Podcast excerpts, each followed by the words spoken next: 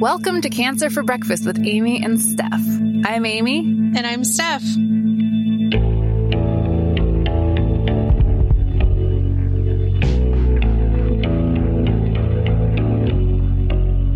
Though we try to make Cancer for Breakfast safe and comfortable for everyone, it may not be suitable for all audiences and is intended for informational and educational purposes only. It is not a substitute for medical advice, diagnosis, or treatment. We're not doctors. We didn't even go to podcasting school.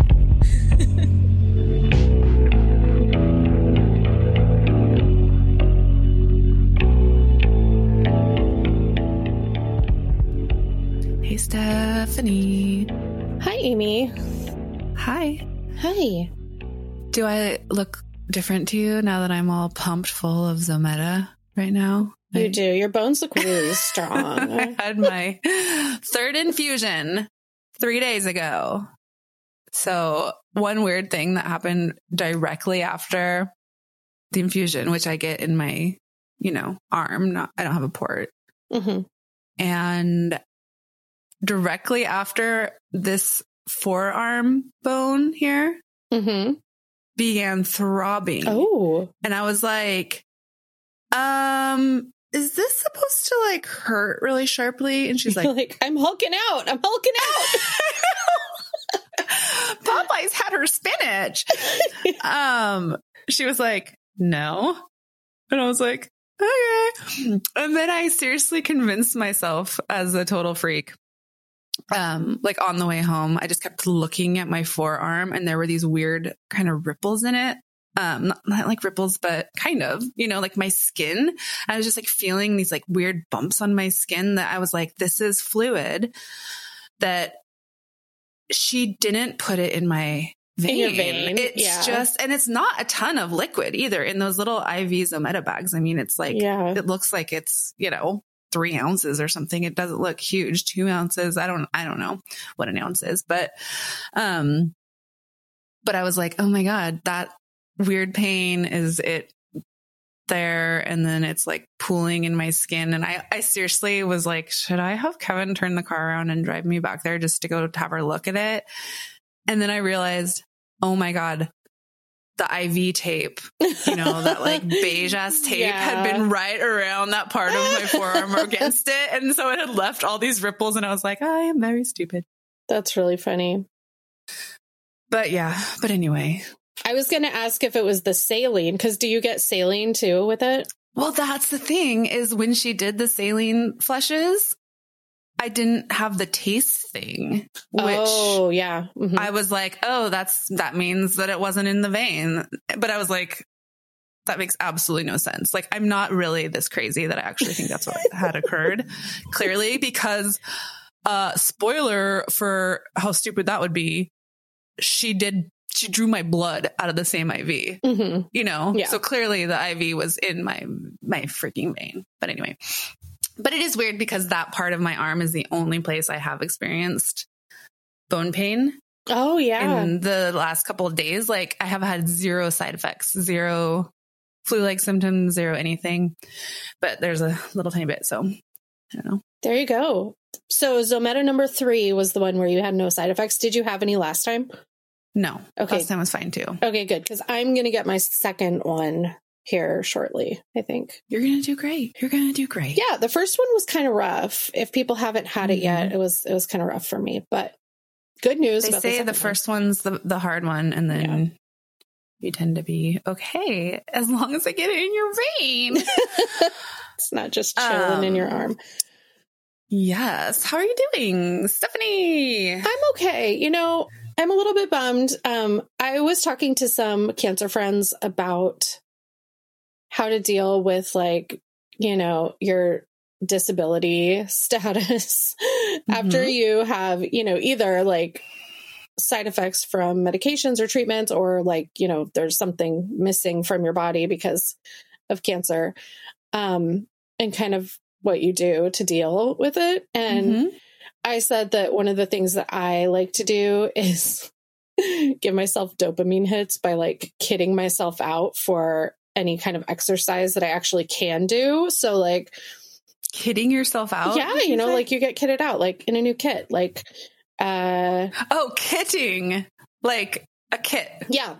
Um, okay, go on. So like for my, uh, new swimming regimen, I, you know, I got myself a new bathing suit. I got a towel. Mm-hmm, I got like a little mm-hmm.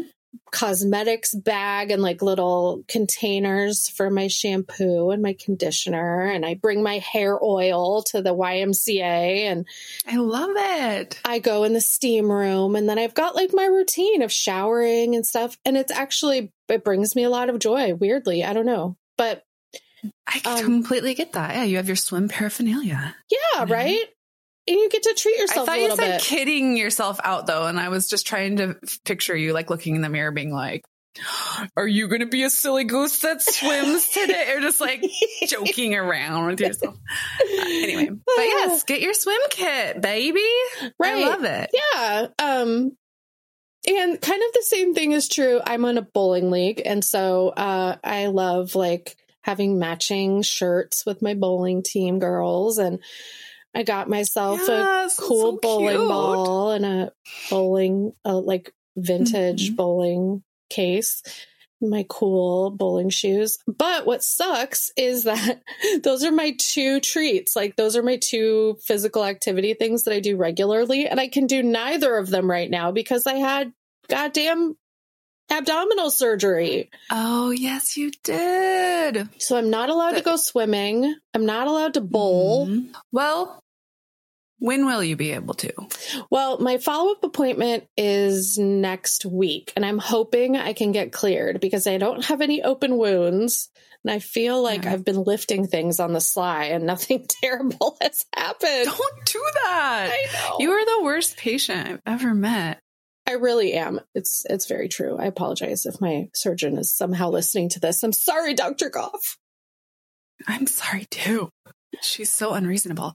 Um, I do like turning health into like a fun hobby. Like the bowling thing actually is moving your body, and it is like good for your spirits, and it is, you know, like having swimming, having your hair oil or whatever turns the act of going swimming into self-care, like right. into like a luxury versus like aerobic. Right, exercise. right, right. If and like, if you're not a sporty person who like loves doing sports, which I'm not, then, you know, you need a little, little push sometimes. I'm not trying to say like consumerism is the answer, but you know, like a little treat. Sometimes it is, baby. Sometimes it is. Retail therapy. I'm here for it. Abso-freaking-lutely. Yeah. Um, can I tell you, um, some things that I've done to improve my health that do not involve exercise? Um, yes, yes, you can. Because I, the one thing that I'm really, really harping on myself about is that I have not been exercising lately at all, but I'm going to start doing that, but who cares? Who cares? These are the things that I am doing to lower my risk of recurrence. Mm-hmm. Tell me. I am no longer drinking alcohol, which I always take these breaks. We've talked about on the podcast. Like I'm a big fan of like just abstaining for like a month at a time or whatever. Yeah. Um, but in my normal life, like I'm just someone that likes alcohol. Like my body's like, okay, let's have some alcohol. That's great. This is a great yeah. way to spend some time. Drink some wine. Um, but anyway, you flip the damn coin. It is not good for cancer risk. It's just not. Like, I don't like that truth. I would like to say I'm doing other things to discount that risk. Like, not that I'm exercising, but if I were exercising, I'd be like, but that's okay because I exercise. Yeah. You know, but it's yeah. like, that's actually not how it freaking works, bitch. So, anyways. I feel I'm of course not saying like I quit drinking. I'm never going to drink again because like whatever, but I think it's been almost a month and a half now of like just not even thinking about it. Good and job. Just moving into this thing where I'm like getting so many benefits from what comes from not drinking, like yeah. having more energy and just mental health stuff. Like I just feel way more balanced. Like it really does affect, even if I don't drink very much at all, it still affects my sleep. It still affects yeah, my mood. Like I'm absolutely. really sensitive to it. Um, it's like one of the most unfair things of the world is the way the balance of the world is that like anything, and we've probably talked about this before on here, because I just find it in so many aspects of life, like anything that is like easy and seemingly good, like a, a reward, you know, like yeah. anything like that is there's, it always comes out the other side of like, you, you know, like, it's like, you got to pay to play. It's like, right. my thing. And it's like, there's no, like even taking a Xanax, like I realized like, and you all know, like, I'm like all Ativan, Xanax, great. Use that stuff if you want to, like to my, I'm talking to myself, not to anybody, but like, to me, I'm like, yeah, use that stuff. If you're having an anxious time, yeah. that's what it's fucking there for. If it's not there for like people who are dealing with cancer shit, then like, I'm not really sure a more appropriate use. Right. But even with that stuff though, sometimes like if I just take a Xanax, a full one, like versus a half, sometimes I take half, I will feel a little bit groggier the next day or like a little bit short tempered, which is sort of weird. I don't think it's weird. I mean, it's, it does suck because like, I know that the answer is not needing an Oblivion, but when you have cancer or when you're a survivor, I feel like you need oftentimes some kind of Oblivion to sink mm-hmm. into. And you're right. It does often come with some kind of price, whether it's, you know, increased risk or that grogginess or whatever. And like I said, I know that the real thing is not needing the Oblivion, but where's like the opposite of that though? You know, like it has to be opposite to be balanced, right? So like, where's the pill that does absolutely nothing for me, but then makes me feel, is it slightly psilocybin? Like, I think it might be psilocybin. Oh shit. No, psilocybin would do something for me. Um, I think psilocybin yeah. might be the answer. Mushrooms are the answer. They're legal in Oregon, but they're impossible to legally get in any sort of, it's still like so far from being yeah. anything affordable for people. Right. Not that I'm like opposed to illeg- illegally obtaining drugs. I would love to do that. I'm just kidding. I'm just kidding. If you um, have a lead, if you know who's growing, um, no, it's just too much of a pain in the ass at this point in my life. So, um, so exercise it is. Exercise it. Gotta get the goddamn natural endorphins. Okay. And then the next thing that I've been doing, um, as a health benefit sounds pretty sketch. Sounds like a, a hoax. Um, but I'll explain why, because I don't think it is, hopefully. But I have been intermittent fasting. I think the Cancer Pod did an episode on fasting, didn't I they? I know. I listened to that episode. It was wonderful. And that is kind of what inspired me to take the step to do it. There is a lot of really good information. We'll link that episode in our show notes if you want to check it out for more info on it. Because the Cancer Pod talked about how for um, recurrence, I want to say it's something like if you fast and you do it at night, so it counts for your sleep. It's not that hard to do. Um, I think it's at least thirteen hours. Mm-hmm. It lowers recurrence rates for early stage breast cancer people by like nine percent or something, and like nine percent of what their recurrence rate would be, not like nine percent yeah, overall. Right. Right. But that's still like, I'm adding these things up of things I can do. And for me, the only change of having already, I'm already doing that fasting thing is I put cream in my coffee, and you can drink black coffee in the morning. And so I just, just started drinking black coffee. I skipped breakfast because of my thyroid medication. So like, I'm already not eating till a little bit later. And then at nighttime, I sometimes snack because like, that's awesome to snack at night. But now I'm not doing that. And with not drinking, it's really easy for me not to be having calories at night because I'm yeah. not drinking alcohol. So it's sort of like right.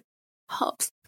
Anyway, so I've just been doing that. And Excellent. it's it's not a hard change, and it doesn't feel like I'm doing anything hard to my body that feels creepy, which yeah.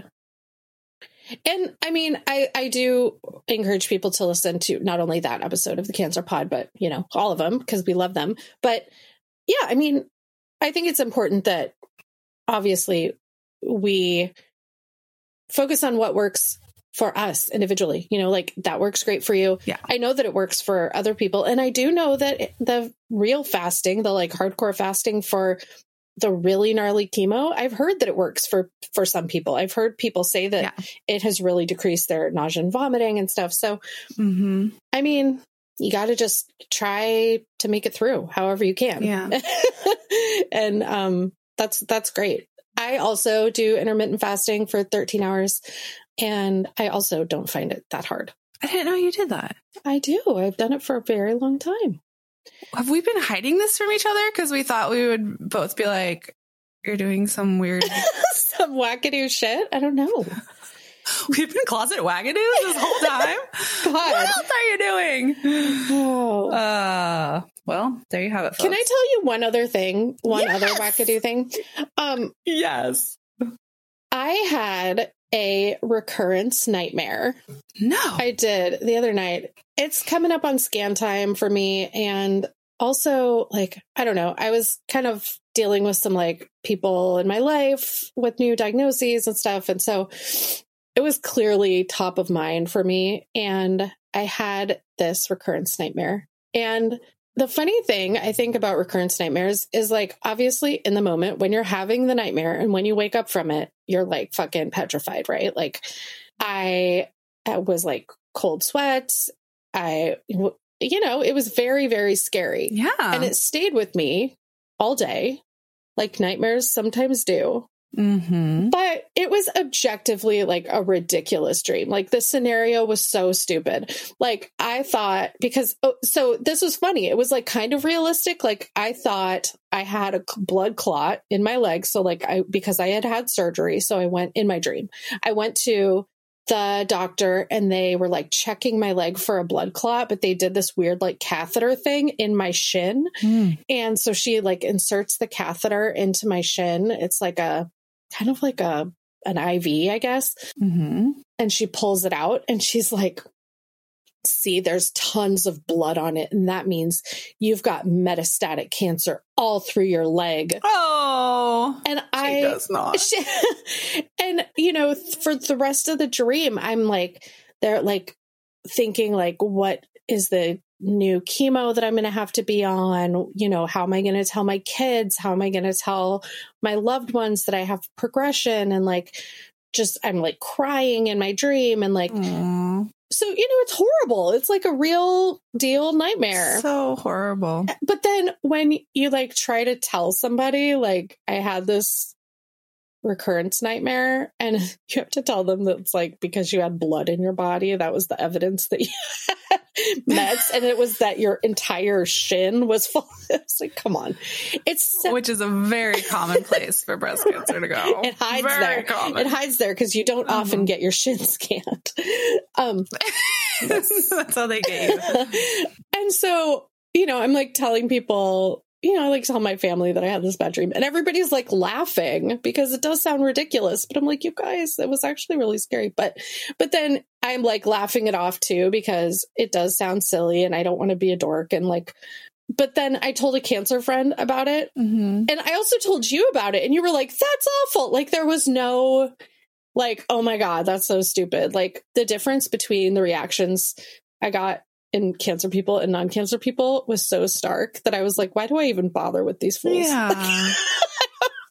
I need to stop telling my family. That's right. You can only trust us, Steph. You guys are my family now. We're your family now. No, it's because we've all had those just scary dreams that seem so real and they just shake you no matter how realistic or silly or what. It still is that like...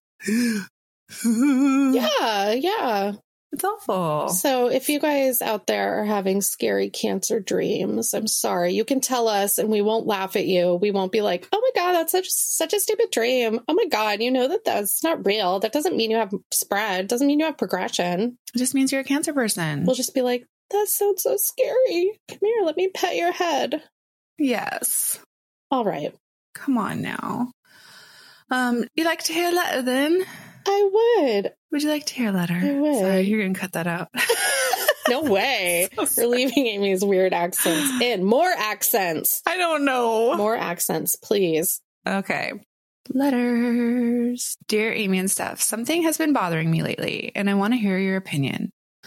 A lot of times when someone is diagnosed or even passes away from cancer, people say they never smoked or they ran marathons and things like that. I guess to say that it was unfair that they got cancer. Would it be less of a tragedy if they did smoke or didn't run marathons? I know I'm not as healthy as I could be, but I still don't think I deserved to get cancer. From Rachel.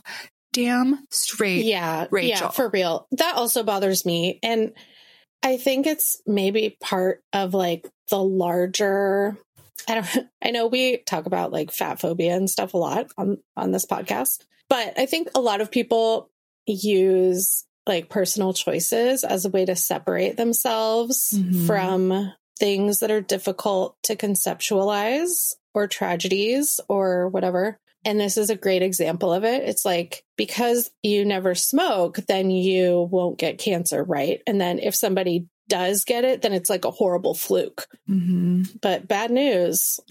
Right. And then there's that like shock of it, which is also like people are addicted to the shock of yeah, stories, yeah. you know? So it's like adds to the like, and right. He ran three miles a day. Yeah. And like, absolutely. None of us deserves to get cancer. I don't care if you are a four pack a day smoker, like there is an addiction component. Mm-hmm. Like, I think that it's really sad. Nobody, nobody deserves to have, have a disease, right? Regardless of, of the personal choices, health related choices that they make.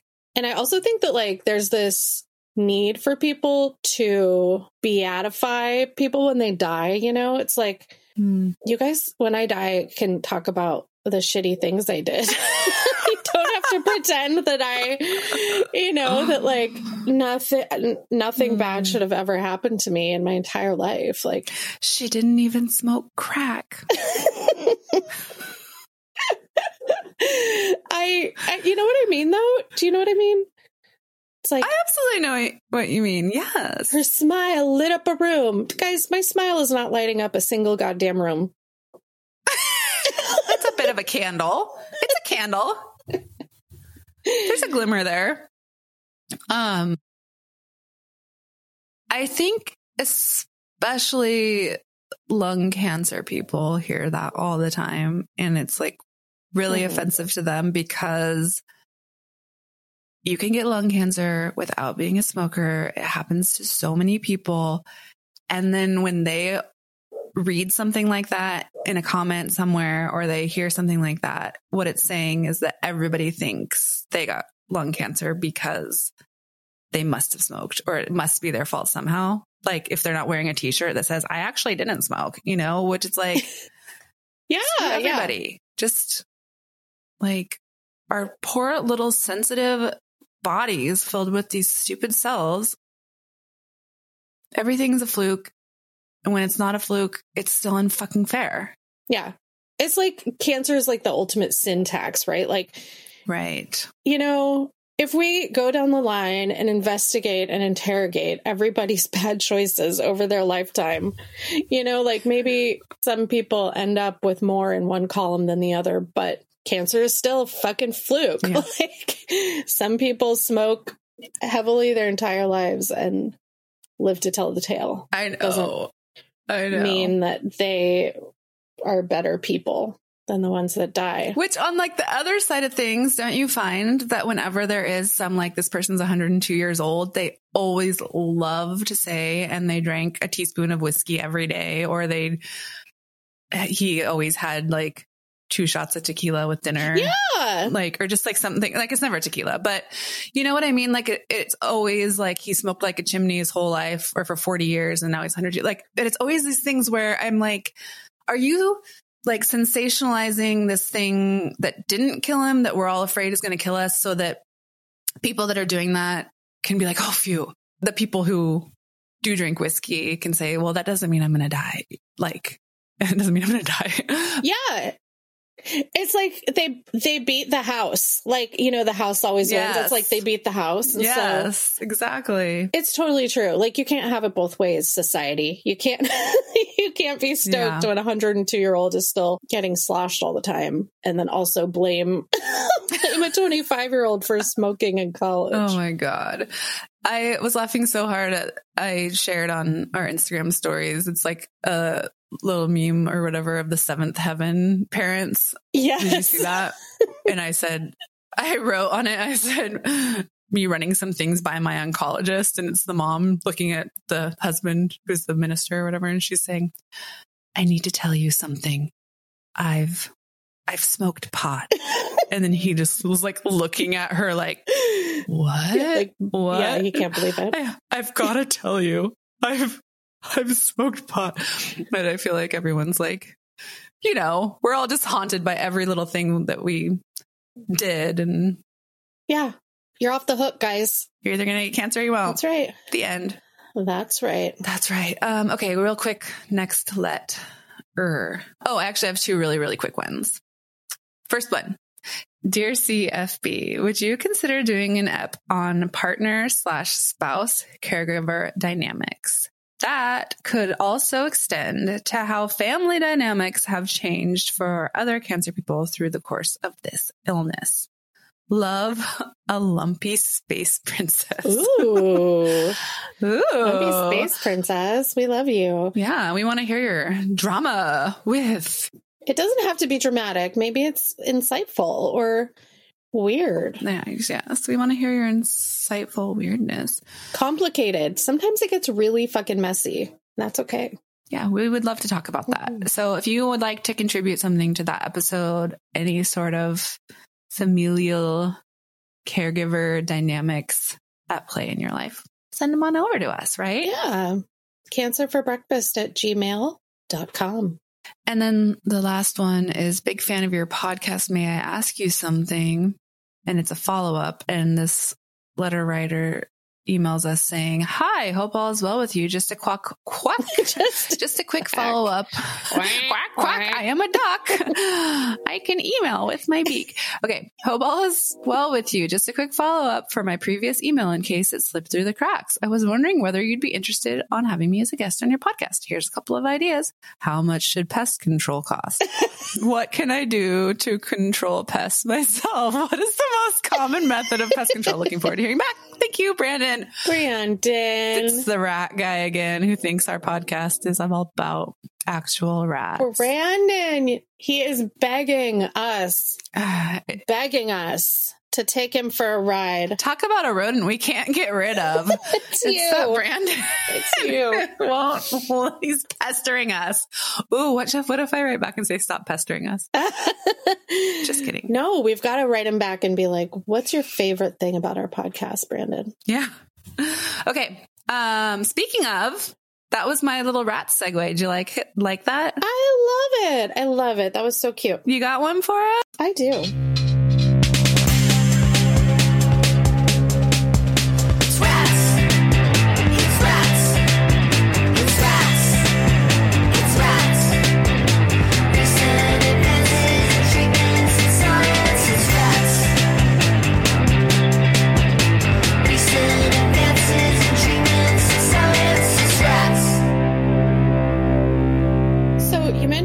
Instagram earlier, and I reposted something in our Instagram stories also that got kind of a lot of attention, deservedly so, because wow. What was um, it?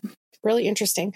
So this is a little ditty about Doctor Hadiyah-Nicole Green. Is this what I sent you? It is. Okay, great. So I th- I hope that I'm saying her name correctly, Hadiyah, Hadiyah.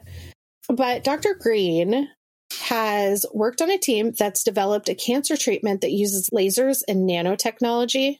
It's really cool. Basically, what happens is nanoparticles are inserted into cancer cells, and the nanoparticles cause the cancer cells to fluoresce when they're viewed with imaging equipment. Mm-hmm.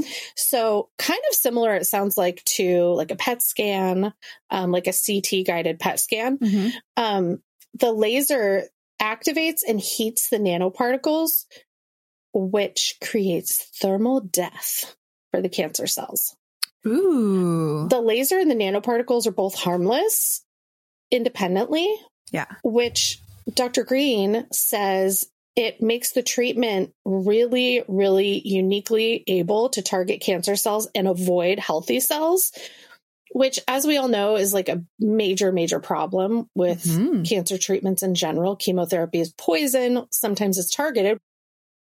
Sometimes it's not. And you just kind of have to hope that the healthy tissue can regrow while the cancer tissue dies. So the process is called LANT, L A N T. It's laser activated nanotherapy. The treatment, they're hoping, it's only been used in mice so far, but has been very successful. They're hoping that it will be a treatment for basically anything tumors, you know, with with lump stuff. So um, cervical cancer, bladder, mm. breast, ovarian, skin cancer, colorectal cancer, prostate cancer, pancreatic. And they're hoping that it can be used as both an initial therapy and adjuvant therapy. Um, one thing that's really cool about it is it's affordable and it's minimally invasive. Okay. Can we talk about the invasiveness of it?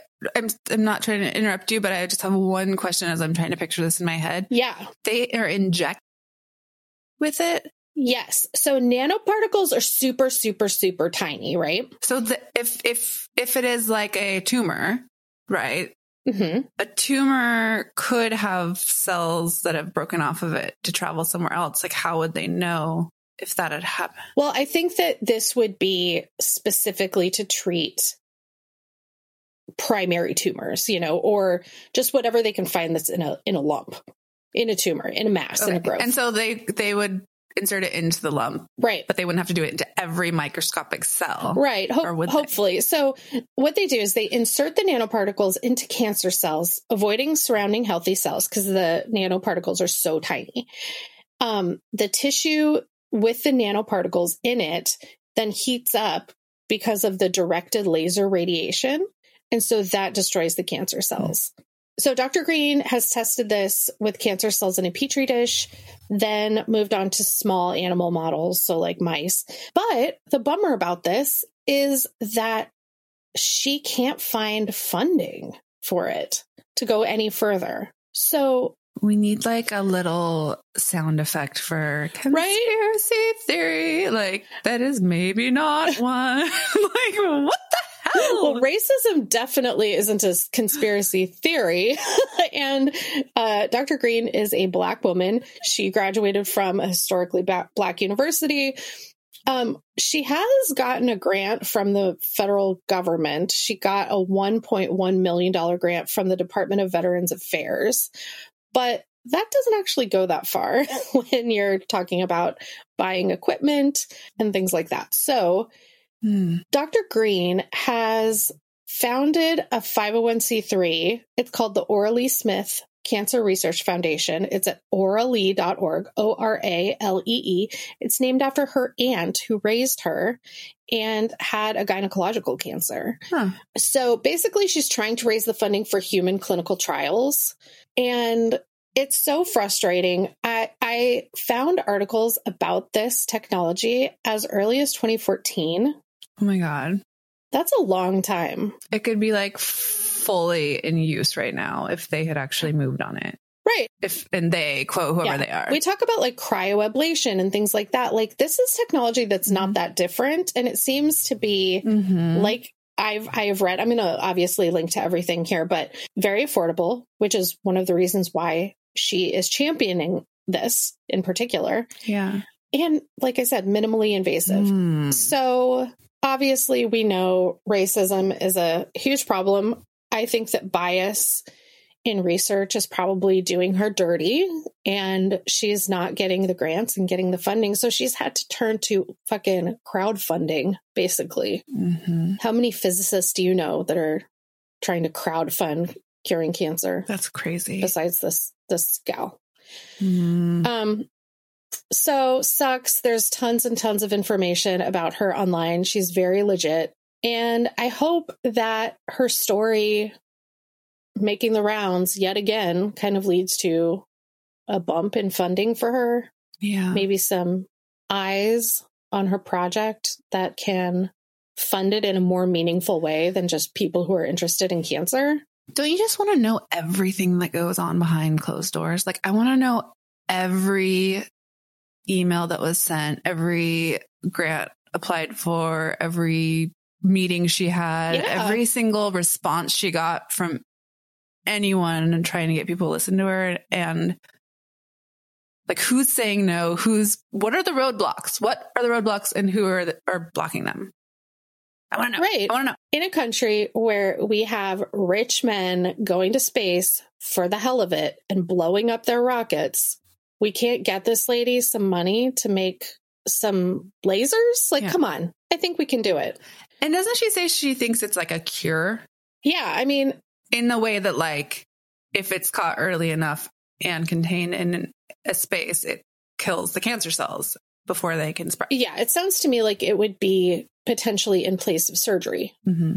Obviously, if you don't have to cut somebody's body open in a giant way, mm-hmm. that's great. It's going to be better for your immune system. It's going to be better for recovery. Mm-hmm. I don't know. I mean, we do joke about it a lot, and I'm not a person who thinks there's already a cure for cancer and they're hiding it from us or anything. But I do think that there's a lot of stuff like this that's, you know, a bright idea that mm-hmm.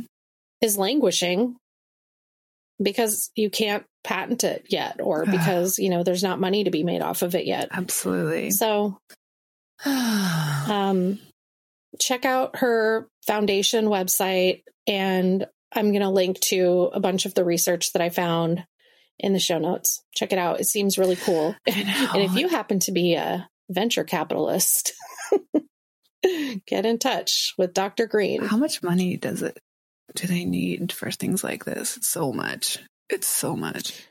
I think what I read is they're, they're hoping to raise eleven million. Hmm. That doesn't actually seem that bad. I mean, right. It doesn't. It really does. Which doesn't. Is like psych- a psychotic statement, right? But, you know, it's not. That's because we live in the Pacific Northwest. I'm like, that's like five really fancy houses in Seattle. Come on, guys. Well, you know, but I mean, I would think like, well, that's three hundred million dollars, or just like something that's just like, okay. Um, hey, I don't know if this episode's going to come out before the other one we have in the can, or the other one will come out first, but we have another episode where Steph does some little self-deprecation number about how she's not fully confident that her rats are always yeah. at the level that, like, she's just like, what were you saying? Like, you don't feel like you should be the authority on yeah, you know, giving all just, of this shit. I've gotten to a point where I feel like there's just so much that I don't know, that I don't understand, that I am getting more self-conscious about it. You know, you need to stop. And here's why. I have to tell you, mm. this is could not have come at a better time. I squealed last night when I read this review, this five-star review of our podcast on Apple Podcasts. Thank you so much. Um, you can leave one too, but I must read it right now. Okay. Um, this commenter, Liliana Luca, says, come for the sisterhood, stay for how Amy mispronounces molecules. this, okay. That, that's not why I'm reading this. I don't know what she's talking about. Okay. This podcast is so many amazing things that And that includes really insightful on research and science. I am a cancer immunology researcher, and I have been learning a lot from the rat segments and never noticed the slightest scientific inexactitude. Incredible work, ladies. Oh, did you hear that? I heard it. It makes me want to weep. It's so nice. It's so nice. I mean, I'm, I'm a cancer immunology I know. researcher. I know. I can't believe it. Um, and the slightest scientific inexactitude. See, I can't even pronounce that, but I, we should probably like, uh, title our episode that or something. I agree. I think we should. Thank you so much. It really, like, it means a lot. It really, really, really means a lot. Um, 'cause I spend a lot of time trying to understand this shit, and Um, it's hard. I don't want to say I don't have a science brain because you do. I have a logical brain, and that lends itself to stuff like that, I guess. And I'm always telling my children, don't say you're not good at whatever. Like, if you're interested in it, you're good at it. But yeah, um, also that's kind of bullshit. Don't tell them I said that. Um, because just because you like basketball doesn't mean. If you're interested in lying to your children, it doesn't mean you're not good at it. I mean, it means you're good at it, whatever. Um, but you know, I, I feel, I do feel self-conscious about it because I'm obviously not a scientist. I'm not a researcher. I'm just uh, some dumbass that's trying to understand these weird ass processes that happen to people. So thank you very much for that review. Yeah, it means a lot. So nice. Um, okay. Well, leave us a review. We'll read it on the, on the podcast. Email us cancer for breakfast at gmail dot com. Follow us at our new Instagram, Cancer for Breakfast Podcast. Mm-hmm. Just pod. No, just pod. Twitter, Cancer Breakfast. Mm-hmm. Yeah. Be well, everyone. We love you guys. Thanks. Bye. Cancer for Breakfast is hosted by Amy Dials and Stefanie LeJeunesse and produced by Nathan McGehee. Our theme music is written and performed by Vyvyvyr. Find us at cancer for breakfast dot com, Instagram at cancerforbreakfast, and email at cancerforbreakfast at gmail dot com.